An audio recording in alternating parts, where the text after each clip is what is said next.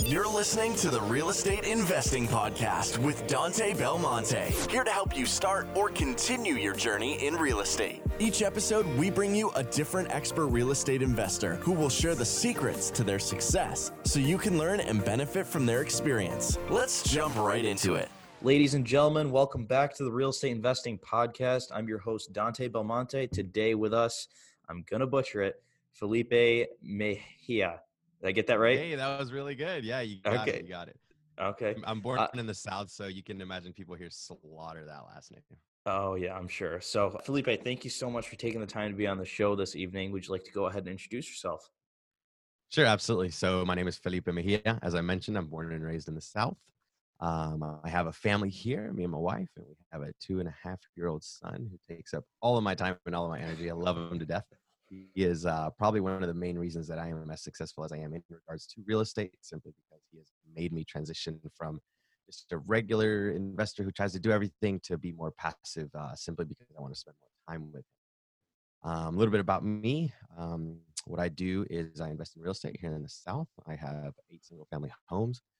And what I do is I convert them into multifamily basically um, without actually changing them into a multifamily uh, per standards, I guess you could say. But what I do is I buy a three bedroom, one bath home and I add three bedrooms, one bath downstairs, uh, potentially renting it to one family upstairs, one family downstairs, or buy the room to traveling professionals. Um, so we have seven or no, we have eight properties now with um, typically between six and eight tenants per property. So you can do the math there. uh, Right. quite a lot of moving parts. Uh, but we love what we do. Um, we're, we, we grow cash flow pretty quickly, um, but not having to buy tons and tons of structures, if that makes sense. Yeah, that does. I'm super, super excited to kind of get into that because I always like when people take unique investing strategies and make them their own and put their own little touch on them, or even stuff that you we really don't hear about all the time in podcasts or on forums. So I'm super excited to dive deep into that.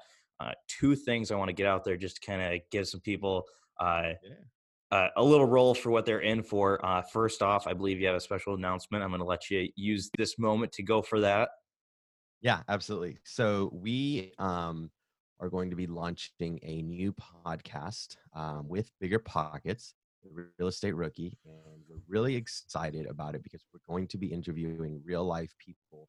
When I say that, I mean regular, average investors um, who don't have you know millions and millions of dollars worth of real estate, who maybe have uh, you know six or seven deals and are, are just growing their portfolio, who are still um, you know down to earth type of people, not jumping off of jets or whatever. Um, so that podcast is going to be really, really sweet, and it's going to be for the uh, rookies uh, in out there in real estate who are really just trying to grow their portfolio, bootstrapping it one at a time, still out there in the grind. Yeah, I'm I'm really excited for that. Your uh, co-host Ashley Kehr, she was, if you're listening to this now, was on the podcast last week. Two awesome people. She's not too far from me. Really excited to for you guys to get some more traction through that, get some more exposure, and really looking forward to you know just that type of investor versus the you know the Grant Cardone or you like you said someone that's jumping out of a you know a helicopter, an airplane, or something like that. So that's exciting. And again, just kind of get people you know rolling for what they're in store for for this podcast uh, you have a very specific story that i'm not going to let come out naturally i'm just going to tell you to tell it right now so uh, if you want to go for that i'd be very happy with that I'm assuming you're talking about the mobile home story. i am talking about the infamous mobile home story this story has seemed to have made me famous in regards to mobile homes before mobile homes were a thing or cool or anything. But I'll tell the story. Before I get to that, man, I just want to thank you for what you're doing in regards to podcasting and real estate. You know, it's it's um it's still new, I believe, and uh, you know, I love I love everyone who is starting podcasts or doing podcasts just simply because you're adding value to tons and tons of people. Sometimes you won't even hear about it, but you know, you guys change tons of lives, and I'm excited to start being on the other side of the mic, if you will. Um, so super excited about that. But I'll get to the story. so when I graduated high school, my mom gifted me a mobile home on this lot that holds about I think it has like 60 lots. And she just gave me one. Um, and I just used that to get through college and get some cash flow and things like that. And I really, I really enjoyed it. Uh, it really taught me about real estate and life and just money and the whole bit. Um, 2012, um, in May 2012. I was coming back from college where I had gone, and I was headed to my mom's house for just breakfast. I think it was uh, growing up in a Latino Latino home. That's why we go home, right? We go back to eat. So I was driving home. And I passed by that mobile home lot, um, and I really had felt something in my spirit that was telling me, like, "Hey, Felipe, you know, this is that's a good deal there." And like, I had no idea what I was even thinking. I wasn't in in real estate at all. I had one mobile home. I just lived there. That was it but I really had felt something in my spirit. It's kind of one of those things where God is like tugging at you to go do something. And I saw that mobile home that that I felt like I was supposed to, and it was lot six. I'll never forget. And uh, I said no. I just I was like, yeah, no, man. Just kept driving. Didn't even think about it. Happened again the very next weekend. I was coming home, uh, headed to my mom's house. I always go the same way, and I saw the mobile home again, and something in my spirit just said, "Hey, dude, go check this property out." No um like just no history with real estate nothing i wasn't knowledgeable about it. So what i did was i um i finally just mustered up the courage and stopped by and was like trying to figure out what's going on. Uh the gentleman that was there um i asked him you know hey are you selling your mobile home? I own lot 20 up the road right from you. Um and he said sure. He said if you give me 3000 bucks i'll give you the mobile home. So just to clarify, three thousand. yeah, I didn't know if that was a good deal, a bad deal. I didn't know about inspections. I didn't know nothing. So I told him sure, and on a handshake, um, I bought the property with no money in my hand. I shook his hand and said, "All right, I'll get the money." No idea what I was doing. Lord, make this happen. I was like, "God, you send me here. You better provide the finances." Yep. No, I had a thousand bucks in my pocket, and I told uh, the guy, I said, "All right, I'll I'll be back soon with the money." And I had two days before I went back to college, so I went to my mom. Who else, right? I went to my mom and said, "Hey, I, I want to buy this mobile home. The first one you gave me does really well cash flow. I think this would do the same." Um, granted, I'd never looked inside the property. I only met the guy at the front door. Um, so my mom let me borrow the money, um, and that's when I bought it literally sight unseen. Um, I was like, okay, now what? I, I don't recommend this to anybody. Please don't do what I did. It's just, this isn't. This is for amusement only, not investment advice. this is not investment advice at all. Anyways, so yeah, I ended up buying the property, um, and it was in terrible condition. Only one room was livable. The poor guy, I, I don't even know who he is. I probably just took the money and ran. Um, I talked to the, the the owner of those lots, and he said that he was going to take the property from him because he hadn't paid rent in a couple months. So he Mhm. was happy that I bought it because I was going to start paying rent. The other guy was happy that I bought it because he took a you know three grand and bounced. Really, I don't know what happened to him. Um, and now I had a mobile home that I had to work on.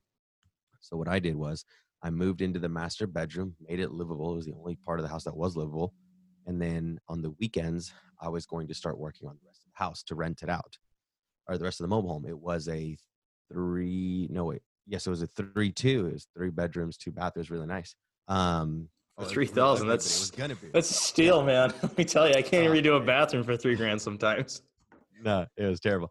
So I was like, okay, I'm gonna um uh, I'm gonna go ahead and fix this up slowly but surely. But I had no money. I was in college. I was working Saturdays with my stepdad, you know, laying flooring, and then Sundays I'd go to church, and then when I got out, I'd work on the property for six hours or something like that, and then go back to school.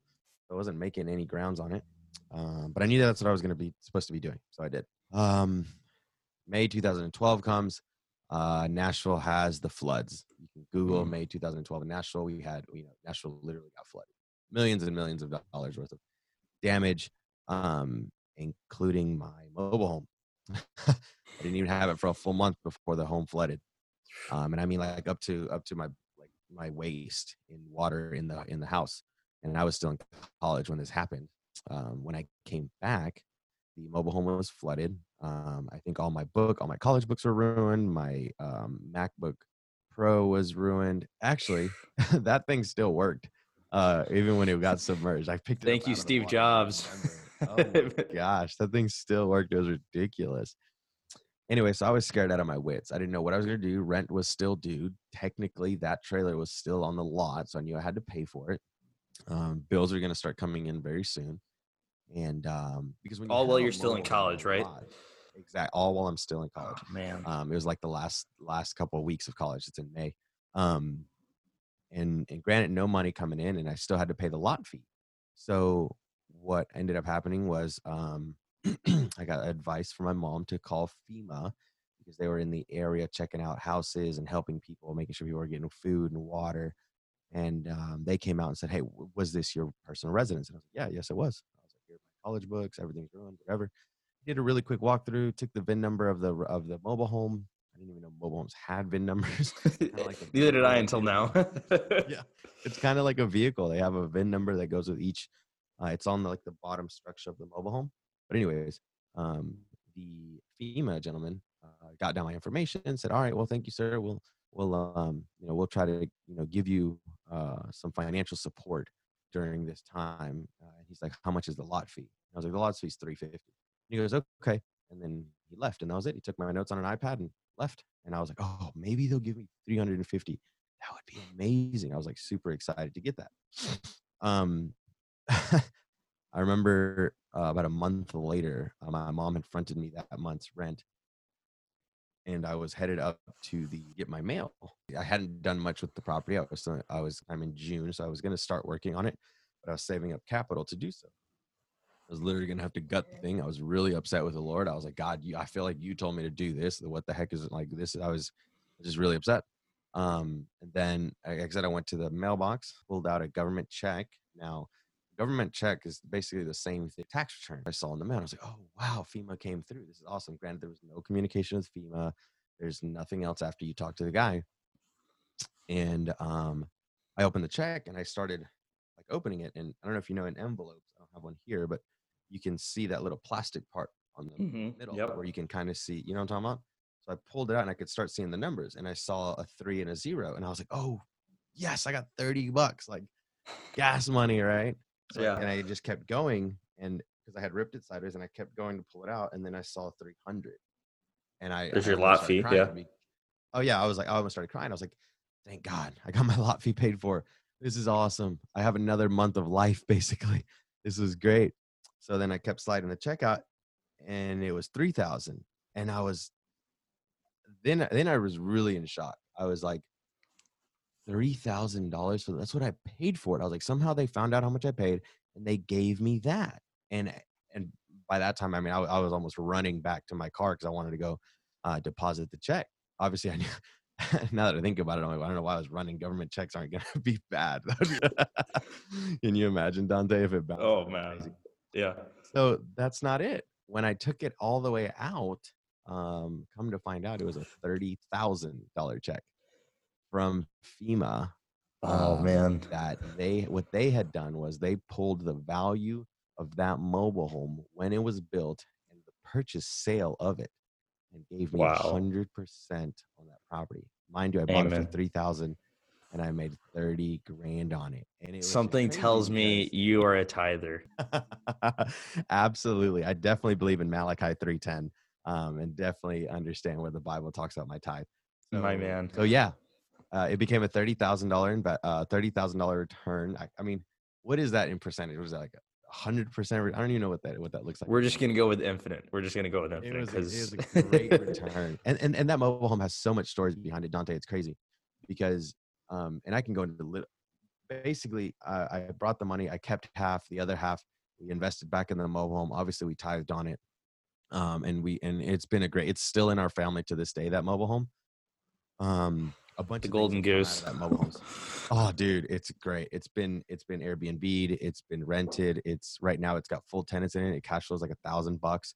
It's wow. it's been a great. We'll probably never let go. That's that's awesome. So, folks, you heard it. You know the the infamous story from Felipe Mejia. Butchered it. Right. Um, so, no, I love that story though. And I think that's such a good start because it really describes where you came from. It, it does a few sure. things, and that's why I want to start with it. One, it's it's a really attractive story, so it gets people kind of going. Two, it shows that when you started real estate investing, you just you didn't know, you didn't know about inspections, you know, uh, or how to do this. You you, you did sight unseen, you went in and just bought it. And then it also it kind of goes to show off of you know your character. You could have told the you know the lot manager or the FEMA or whoever it was, oh, you know, I lost this much money on it. You know, you could have lied and, and hope for the best, but you didn't. So again, that shows your character. And that is one of the reasons why I want to have you on the show because I, you know, I see on Instagram, I've heard you on other podcasts. I just like it. It sets off a good vibe with you. So I think that's a really good start to the show. Absolutely, man. Well, like I said, it's definitely a hundred percent true story. There's no way I can make that up.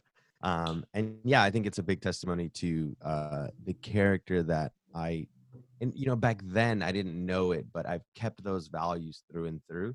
And I think it's what's made me a successful real estate investor. Just trusting my gut, trusting my spirit, trusting you know the things that I know to be true, and just following through with that. I've I've I've chased that you know that home run ever since then. Right. And you'll probably never see this book get shown on real estate investing podcast because it's so faith driven. But right here, The Blessed Life, Robert Morris, if you haven't read it, read it because it's it's basically, you know, it it goes kind of hand in hand what you just told. And it's it's really good about, you know, giving and donations and tithe and going above and beyond offering stuff like that just religious side of things but obviously this isn't a religious podcast we're not going to get into that yeah. what i do want to get into though is these single families that you're buying and you're converting them yeah. basically into duplex so, so, tell me a little sure. bit tell us a little bit about that right so at first i was chasing money if that makes sense i was chasing mm-hmm. riches and not wealth and there's a difference um, in that we can get into that later if you'll remind me we'll talk about that but let me answer your question regarding the houses. What i do is i buy a single family home that's got a 3-1 with a downstairs loft and a two car garage. I'd love to meet the builder who decided that that was a good idea in the 70s because i don't know anybody who would buy that and who it works well for is this like a split level ranch? Is that what it really is? Yeah, it's a split level ranch. Typically, the downstairs is below the ground. So, like the bottom window, you can see the dirt, your eye level with the dirt. Okay. And it's got a, like a like a 15 by 30 or 20 by 30 like bonus room, and it's just a huge, massive room with a two car garage beside. It. Like I don't understand it, um, or what it was used for. So what I do is I go in and add two bedrooms, an extra bathroom in one side where the two bedroom where the big loft was or bonus room, whatever you want to call it. Mm-hmm. In the two car garage, what I'll do is I'll add a kitchen, a bathroom, and a and a true master bedroom because there's not wow. a true master upstairs. Um, so I essentially create if you got if your listeners can visualize it, I create a three one upstairs, which is already there, and then I create a three one or a three two downstairs as the uh, second portion of the house. So just help them visualize this, and you can correct me if I'm wrong. So you basically yeah. walk in the front door, steps going to upstairs, and steps going to downstairs. Correct? Exactly. That's exactly okay. what it is. Yep. And we get a lock on both ends with a keypad, and uh, my tenants can, you know, they each have their own code, and they can get to, you know, their respected areas of the home, no problem. I've never had an issue. Um, so I've never had to put like cameras or anything like that. It's always been pretty, pretty. Everyone's pretty, pretty, uh, pretty adult about things. Um, and yeah, so the upstairs typically pays for the mortgage, the bills, everything, and then I just cash flow the downstairs. Typically about fifteen hundred dollars per property. Wow. So are these properties single metered on everything? You know, uh, gas, electric, uh, water. Yeah, absolutely. Every single one is. Um, I, I don't split that out so that it's not a true multifamily taxes are different. There's different insurances. There's just a lot more that goes into creating true right. But in my city, and this you have to check this with the laws of every city. In my area, I'm allowed to, if I have two dwellings, that's not considered a multifamily. Um, what I can do is I can put uh, three up and typically three or four down. But if you are a member, like if me and you are brothers, we still only count as one family. Mm. So if I have a brothers renting two different rooms, then I can still add more people to the room. I just wow. have to make sure that I'm within the laws of my city. And it's pretty easy. Right. Now, are you doing long term rentals on these, or is it a mix of long term, short term Airbnbs by the room? So I cater to a very specific um, type of individuals. Basically, what I do is I look for my traveling professionals, and no, I don't mean nurses. Typically, that's what comes to mind when people hear that. Yes. They tend to forget that there's also traveling professionals in regards to uh, construction. For example, there's tons of construction going on here, and a lot of them um, come from other states with their bosses, if you will. So if okay, what market are you in? Just Nashville. Sorry, so I'm okay. in the Nashville market. Yeah. So if, for instance, I get a contract to do work here in Nashville, and I'm from Texas or something, um, I'm not going to come here and hire the guys here. I'm going to typically bring my own crew. If it's a two, three, four year contract or 10 year contract to build a building or whatever, I'm usually going to bring my own guys so I don't have to retrain people right? Especially right. if they have certificates to drive cranes or drive certain machinery, whatever. So those are also considered traveling professionals because they are professioned to a certain, you know, whatever, Oh yeah. whatever their job is. So what I do is I cater to those gentlemen. Um, a lot of them are coming from Texas. They'll stay for two to five years, depending on their contract. I do not put them on a lease; it's month to month. Um, But my rents are about five hundred dollars a room, so you can do the math. Wow. So that that's again that's a different approach. I like that a lot because you're when you're looking for you know traveling professionals. And again, you say traveling professionals, you think doctor, nurses. You know, you're not. You're looking for construction workers or contractors who are coming from out of the area. Blue collar. Um, Yep. Yeah, ex- yeah, exactly. Blue collar collar workers. And Nashville, I have a buddy that moved there not too long ago. It's a very up and coming area. There's a lot going on. Um, it's a very lively area too, and there's constantly you know infrastructure being built in that area. When you're buying these properties and you're you're transforming them into basically a two family, are you looking for dilapidated you know structures or just properties that need a lot of work, or is it minuscule, a very minimal amount of work? How's that look? So typically, and I say typically because I'm in a really rough one right now. Typically, it takes about fifteen thousand dollars and thirty days to add uh, three bedrooms, two baths downstairs, because the structure is already there in place. For example, um, the bonus room that I was telling you has two beams that go down that hold the house up, if you will. What I Mhm. do is I run I run two by fours right down the middle of those two, and I split the rooms right there. So we've got it down to a science. I mean, how we you know how we add the value to these properties.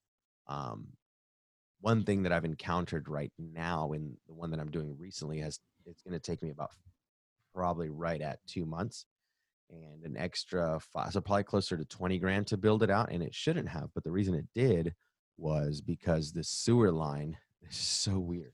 Oh, this is the one I saw in your story. line. Oh my gosh, the sewer line is going to the back of the house, and to the back of the house there's a mountain. So it's we all know water doesn't go upstream. Never. So in so the mountain's like this, and the water is going. You know, it has to be at a level downwards. Um, so they went down like ten feet, um, and still don't have it level. So we're gonna have to add a pump. We're gonna have to add a six foot hole inside Ugh. garage. It's a nightmare. Um, and it's just something I've never encountered, and that's okay. I'm gonna get through it. It's just, it, it's just, it just sucks. I mean, it puts me back a little bit. Right. I, I mean, I, I love that attitude. You're like, it's okay. I'm going to get through it because this is what I signed up for. You know, this is the investment. You, you know what you're in store for. And not every property is going to be a complete home run where you're just going to go in, you're going to put your two by four down the hallway, split the room, put a kitchen in the garage, put some doors with some, you know, Call it a day. locks, call it a day. Right. So I like that attitude where someone else is just like, oh, I throw in the towel. I'm going to quit. You know, I just ran into a huge issue. What am I going to do? I'm going to foreclose on the property. I'm done. I'm going to die. You know, I like, you don't take that approach. That's good. Where did this idea though come from where you're splitting these split levels? Like, w- did one day you just walked in here into one of these properties and you're like, oh my God, I can totally make, I could, you, did you have a vision or I'm just, I'm flabbergasted. you need to tell. So I was asleep, and God took me to heaven, and He showed me. No, I'm just kidding. Uh, it actually comes from a sad story. Um, when I was 11, going to 12 years old, my parents got divorced, and with that um, went the money. Right. So traditionally, Latino home, my mom kind of took care of us, did side jobs if she wanted to, but basically it was my dad who really had the money. So when my parents got divorced, my dad took the money. Mm. um, left the house to my mom for the kids, but took the money. So we had one of those homes that I'm telling you about. We had a three bedroom, one bath upstairs with a big bonus room downstairs and a two car garage. So what did my mom do? She converted the downstairs into a uh, mini, two mini apartments. My mom has uh, one, two, three, four. My mom has four bedrooms, one bathroom, two kitchens in her downstairs, and she rents it out for a, for about sixteen hundred. So that kind of helped us stay above water after my parents' divorce. We were never hungry or we were never struggling, but I like to put it at I, we always had the water at our neck. Like Mm. we're never never not with whatever we needed, but it was a constant reminder like, oh, it's Right. It was there, right there for you. If anything major happened, it, it- you know, it's it's it drowning. done. Yeah. Yeah, exactly. Um, so that was that's kind of where I got the idea of um, house hacking 10x basically. You know, Yeah, I mean, you're just uh, taking it to a whole new level. How much is the square footage in this downstairs area that your mom's throwing in two kitchens, four bedrooms? You know, that's that's a lot of surface area essentially in, in one area. Sure. So it's got to be 1600 square feet. The reason I say it's got to be one, I've never measured it, but the it's literally the exact same size as the upstairs. And typically, I buy 15 to 1800 square foot homes that have these bonus rooms and, and two car garages downstairs. Blow out the middle wall and just create that. What we do is And that square footage isn't accounted for garage wise. Nope. So when I buy a house, I buy 1600 square feet of livable space and add 1600 downstairs. So I'm literally Wow. buying basically two homes for the price of one. You're a smart cookie. She's been doing this since the since the early 90s.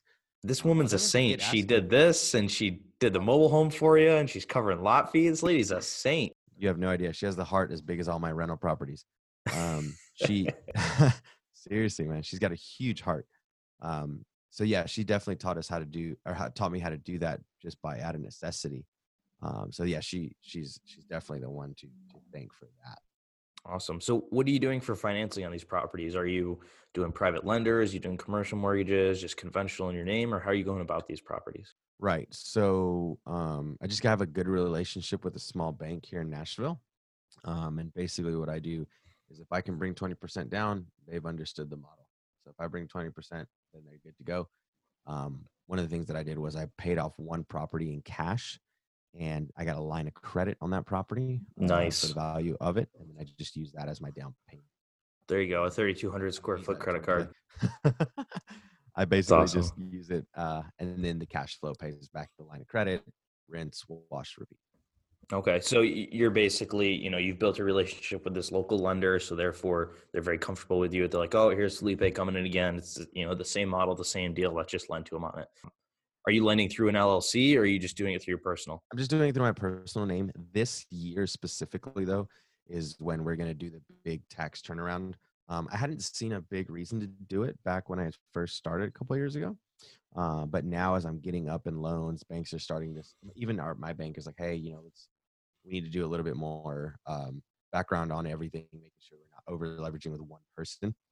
Right. So they want to see each property individualized in their own LLC. They want to see, you know, the P&L uh, uh, profit and loss, so a P&L for Yep. each property. They want to make sure that they can see uh, how each property individually is performing, not as a whole. You know, it's not that one property is holding up two, because that would be bad for business. They want to see that every property can individually hold its loan.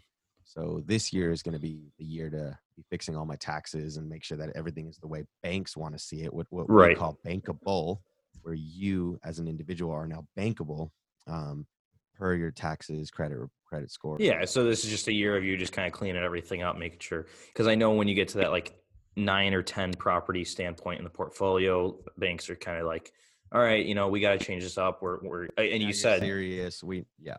Right, you're a seasoned investor, but we're starting to get over leverage here, so we got to see it kind of spread out a little bit. Okay, talk to me numbers on these properties. What are they performing at as far as cap rates? What's the cash on cash you're getting? Sure. So basically what I do, and I, I want to, I love, I love the acronyms that we use, uh, but something that I'm learning and that I'm realizing is that half the time listeners get lost in those acronyms. So what I'm going to do is I'm going to really break down the numbers so that your listeners can kind of understand exactly what I do and how I do it. Please do. Yeah, absolutely. So what I do is very easy. I buy a two hundred thousand dollar home. I put down twenty percent. Um, and the way that I know that it's a good deal for me is I have to buy it under market value, and I have to make sure that the equity that I'm going to get at closing is not going to surpass the construction cost to build out the downstairs. You follow me? A, a little bit. You you kind of lost me there, just to be honest. Yeah. Sure. Okay. So if I buy a two hundred thousand dollar home.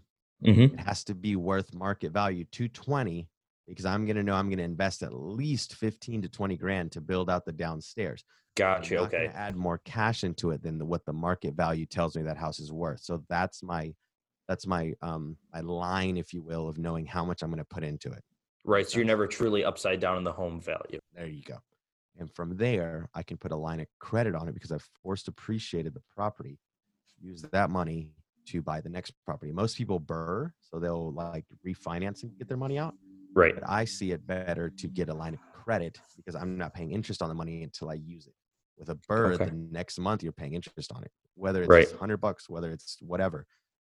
My line of credit, I'm only going to use the money I need down to the penny, and only pay interest on the money that I need down to the penny. Right. And what's that interest look like on a, a HELOC? It's typically the same as a BRRRR. I mean, I can get it. It just depends on what it's doing that month. Three percent, four percent. My latest one was like a five two. So even though rates are down, banks are charging a little more because of, of the amount that I have. Right. But again, it only comes down to when you're actually using it. Exactly. I don't pay anything until I use it. So I could I'm guaranteed one for five years, and I'm in mm-hmm. application for another one for ten years. So if we go in a downturn the next ten years, I'll have liquid, literally liquid cash from the bank to purchase rental. No, it's awesome. It's safe too.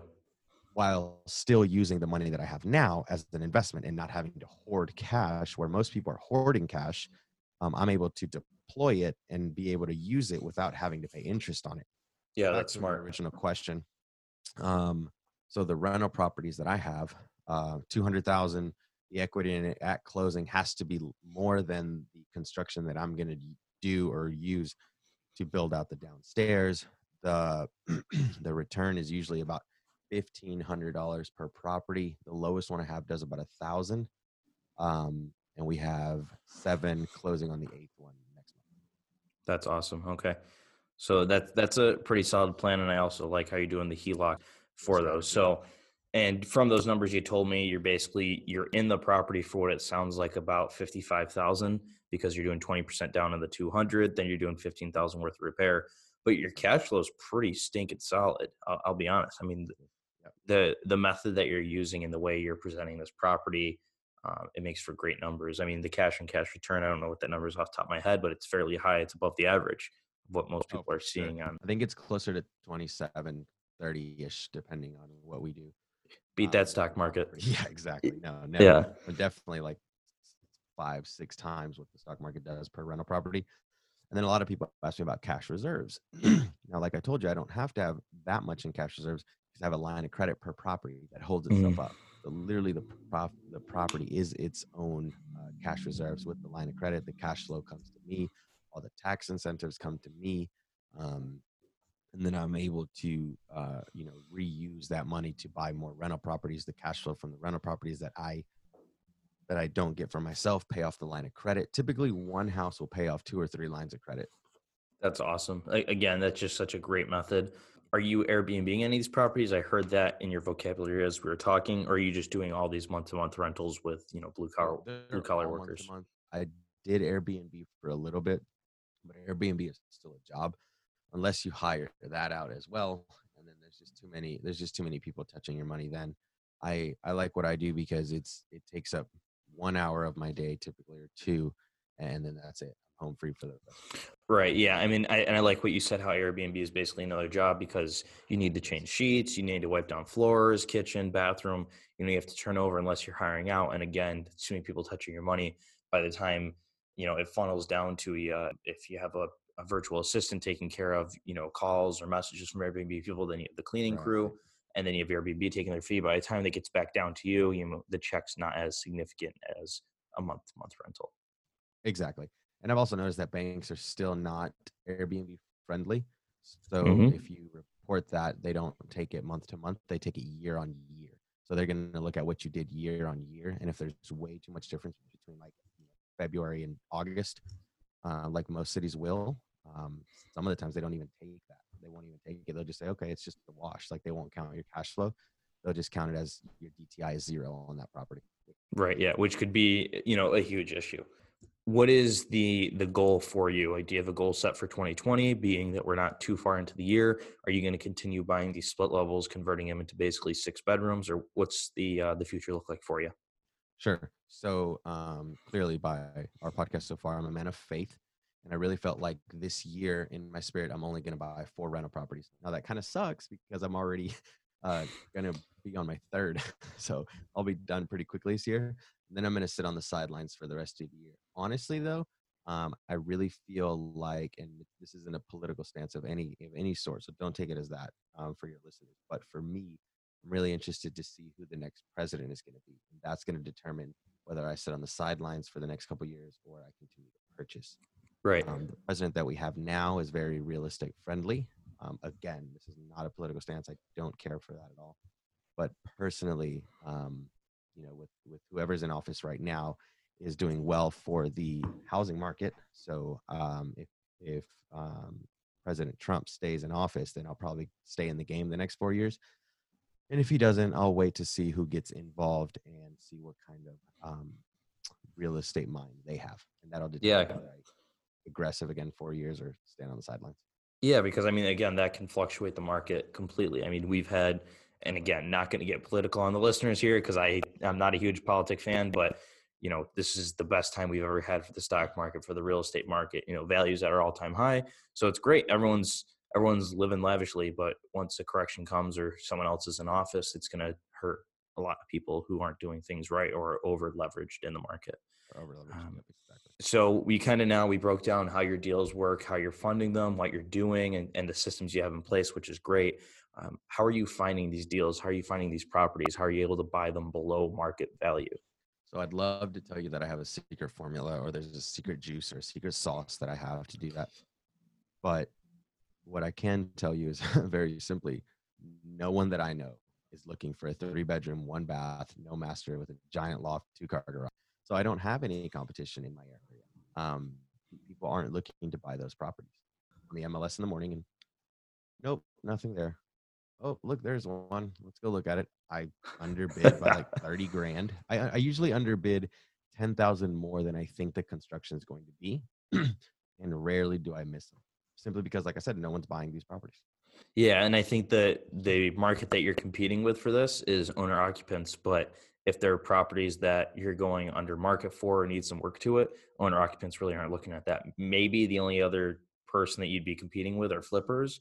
But if the if the property is worth that much, they're not really going for these properties at these price points. They're looking for, you know, I'm assuming below the hundred thousand mark to build all this value in the property. So again, your competition's down to nil. So you hit a real good niche in your market, and uh, it's really nice. I like that a lot. Nobody's really looking for a three bedroom, no true master. I mean, my properties don't have restrooms in the rooms at all. So a family's not going to need that. Uh, like you said, a flipper maybe, but like you said, But not at this price no, point. he's not going to buy it. So that's nice. I mean, you don't have to rush over to a property as soon as it get listed and get in a multiple offer situation. I'm sure it has happened before, but I'm not very often at all. if there's multiple offers, I just all right, whatever.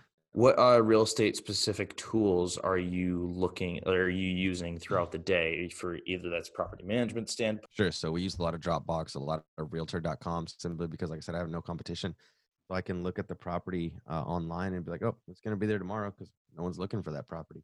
Um, Yeah. Like I said, I'd love to tell your listeners that there's a secret sauce, but there's not. Find a good niche that you fit in, that you know what to do with, and just exploit that. You know, as hard as you can. Um, don't don't try. One of the other things that I tell people all the time is don't try to learn um, a bunch of new skills and wear a bunch of different hats. Dude, wear the hat that you have and just be really good at that one hat. And the rest of the stuff hire out and you're going to do just fine. Yeah, I mean, specialize in one area. You don't have a brain surgeon doing eye surgery or foot surgery too. They're specializing in that one area. They train in that one area. I mean, just like an attorney, of a divorce attorney, a real estate attorney. You know, you you train in that one area and you do it and you master it, and that's what you're going to be doing. So people who are like, yeah, I'll do some flips, but then I'll do you know some BRRRRs, I'll do some syndication. It's just like those three things don't mix at all. They're very very Exactly. different. Get That's in and good. do what you're good at and just do it really well and then hire out what you're not. obviously knowledge is power and a lot of people the more knowledge they have the more they're learning the better they can do with real estate investing or anything eh, overall when you were learning when you were uh, learning the terminology the methods or even just how real estate works as a whole what were those uh, books or those resources that you were using to educate yourself Sure. So when I first started, gotta say Rich Dad Poor Dad, right? Who? oh yeah i have Started what's that who's that by i've never heard of that one Uh, right? Who's that? yeah so, uh, Rich Dad Poor Dad was a really good book. Um, but I think one of the ones that really did it for me was um, The Richest Man in Babylon. The Mm. worst read, but if you can get through it, I still think about that book to this day. It's a great, um, it's a great auto audio book because yeah because you can't sit down and read the whole thing front to back in the day terrible read. Um, and then you know, I would challenge you listeners not as a uh, not as a faith compliment here, but if they read the book of Proverbs, even from just a secular view, even just as a, as, as just to read, the book of Proverbs is really, really, really um, gives you good tactical advice on how to handle your finances and how to live your life to where um, you're probably going to be set up pretty good. Another book that I love is called Lifeonaire, like Millionaire, but Lifeonaire. Um, have you heard it? I haven't heard of that one. Lifeonaire. Life in Air is a really good book. It taught me the difference between rich and wealth. So that's that's a really really good one. Yeah, get into that rich and wealth because I know you asked me to uh, remind you of that a little Oh, bit later yeah. on. So please dive in. Good spot. Okay, so I quickly realized the difference between rich and wealth when I was spending a lot of my time to cash flow these properties that I was looking for multifamilies before I started these single family things. They cash flow great. Multifamilies are great for cash flow, but they take up a lot of time. And even if you have a real uh, someone managing them for you, you have to manage them, right? So you still have a job. What I quickly realized was there, I would, when I saw a rich man and a wealthy man, there the the common, or I'm sorry, the, the not so common denominator, or the X factor, if you will, was time. I realized that the wealthy man had time, the rich man had money, and not always did the rich man's life come, or not always did the rich man have life with that yeah, he was working extremely hard. He was crushing it. He was made, he, he drove the Ferrari or whatever you want to call it. Um, he was never at home. He just wasn't. And I realized that the wealthy man um, typically had maybe not as much money as a rich man, but he had all the time in the world to enjoy it. And I tell my mentees, because I, I mentor a couple people and I tell them all the time, I'm like, look, there's nothing wrong with having you know millions of dollars but how comfortable would you be living in the $500,000, $600,000 a year mark? That's pretty sexy, dude. Like Oh, if yeah. you if you're making six figures and past that 500,000 mark, that's a pretty good living. Like if you're going to be making millions, you're going to be managing a lot of people, you're going to be there's going to be a lot of stress. I don't know many millionaires, millionaires. A lot of time spent working, really. Exactly. Um, and a perfect example of this is um, I, I would challenge your listeners to see Brandon Turner's Instagram. He, to me, is a wealthy man. Yes, has he is. Time, he has money. Like I said, time, money, family. Right? He seems very happy. Um, and and and I know that, and I know him uh, that he is. So that's a wealthy man. Time, money, uh, and family. Now, there's tons of examples of rich men. You just Google them, right? They're the Mhm. guys that are never home. They're still working nine to nine every day or eight to eight, um, and probably have the same net worth as Brandon. So I'm just using them as an example. Right, which But is a great know, all example. that- All that to say, that is the difference between rich and wealth. And I chase wealth. I chase. I chase time. I don't. I don't chase um, riches. And Yeah. Lifeonaire really taught me that. and and i think again that's great because if we take you know wealth and we have time money family we take out one of those words you're now rich you take out time you just have money and family you're not using any time with to use that money or be with that family or if you have time and money but you don't have family that's great like go have fun but you don't really have anyone to grow with so that's huge That's the difference. Like I said, once I figured that out, then I started, um, you know, just investing for that, for my time, not for my money. Yeah, no, that that's great. What were you uh, what were you doing before all this? When you got out of college and you were working, what were you doing? Sure. So my goal was to be a police officer here in the city of Nashville. That was my ultimate goal. Um, 30 days into the police academy, um, a police officer told me, or I'm sorry, the training officer told me to leave. He said, "quote Felipe, we have enough Latino police officers here in the city. You can leave." Wow. End quote. That was it. I was told to leave. I thought he was bantering. I came back. He wrote me up. He said, "Next time you're going to be hit with trespassing on private property." Wow. You're serious.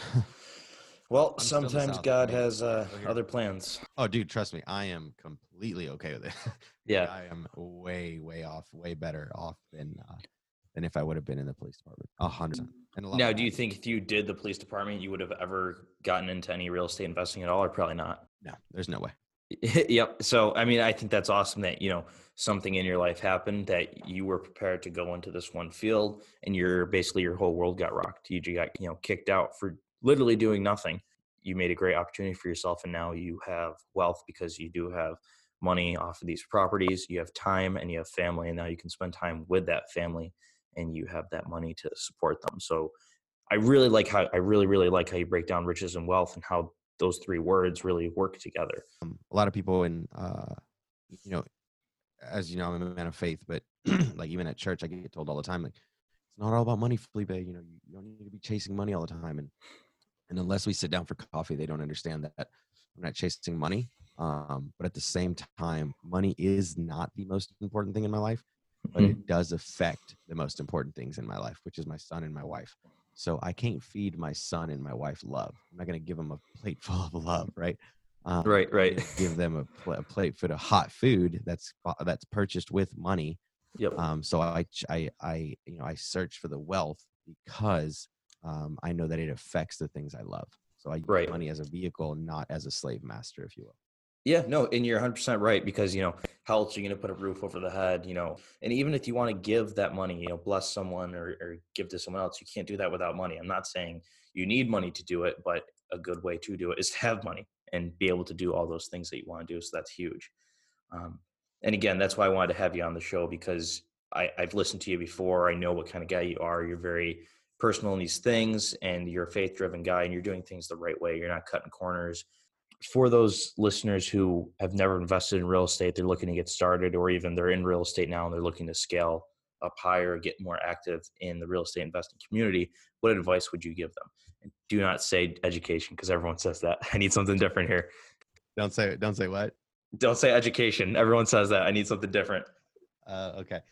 Um, I would say don't be afraid to do the ugly jobs that pay well. For example, a plumber will not get out of his truck for less than $150. Excuse me, in my area. So don't be afraid to do those hard jobs. Um, if you want to start raising capital or save money for real estate and things like that. Yes, education is great. But even earlier, you said um, knowledge is power. And I would have to respectfully disagree in that it's not the knowledge that's power, it's the application of that knowledge that's power. So, if two things to your answer there for for rookie investors, I would say, um, you know, find the job that's going to pay you the most amount of money in your area, whether it's hard, easy, you hate it, you love it, it doesn't matter because you know that you're going to leverage that job and that money towards real estate. Second, yes, get a bunch of knowledge, but if you're not applying it, then it doesn't matter. It doesn't matter how many books you read. It doesn't matter how much um, real estate uh, masterminds you're in or whatever. If you're not applying that knowledge, then it's does it's doing nothing for you. And we talk a lot about that in my mastermind with my guys and ladies. That um, everything I'm teaching you and telling you is nice and dandy, but if you don't put it to work, it's not going to work. It's not going to do anything inside your head. Yeah, no, that's great. Uh, applying the tools that you've acquired. It's like having a tool belt. You have, use the tools in the tool belt, there's no point in having it. You just waste the money on buying it. That's some really good advice. Anything else you'd like to leave listeners before we sign off here? We're approaching just about the hour mark. Oh, sorry. Yeah. Um, No, you're good. No, I mean- for sure, for sure. Um, no, I mean, if they want to find me, you know, I'm, I'm on Instagram, Felipe Mejia, uh, REI. They can find me there just to kind of follow me at what I do. Um, but aside from that, man, I think we've, we've covered it pretty well. I think your, I think your podcast is pretty awesome. Awesome. Thank you, Felipe. I, I would definitely suggest reaching out to Felipe or following him on Instagram because his Instagram is really real. He's going to show, you know, the rough and tough of digging new new sewer through, you know, all that good stuff. I mean, it's not just the the glam and the glitz that you show. You show it all and that's real. And I think people need to see that aspect of it as well. They don't just need to see the great cash flow, the pretty looking properties. They need to see, you know, the the bad as well because you're realistic about things. So that's awesome. Yeah, sure. Um, I, I love that I get to be real on my Instagram because people do comment me quite a bit saying that they appreciate the real and they they they can tell that you know I'm I'm really out there. I'm really digging them holes and I'm really the one out there um, doing the work that I can do. Um, and and that's why I've been able to be successful. I'm not scared of you know a little bit of hard work. It's not going to kill you. Yeah. Amen to that, brother. Felipe, thank you so much for being on the podcast this evening. I really look forward to hearing your podcast with BiggerPockets and Ashley for uh, real estate rookies. So thank you so much. And I really appreciate everyone tuning in this evening to the show. Thanks for having me, man. You have a good rest of your night. Thanks for listening. We hope you took something away from today's episode. For more information, you can find us on Instagram at Dante Belmonte. See you next time.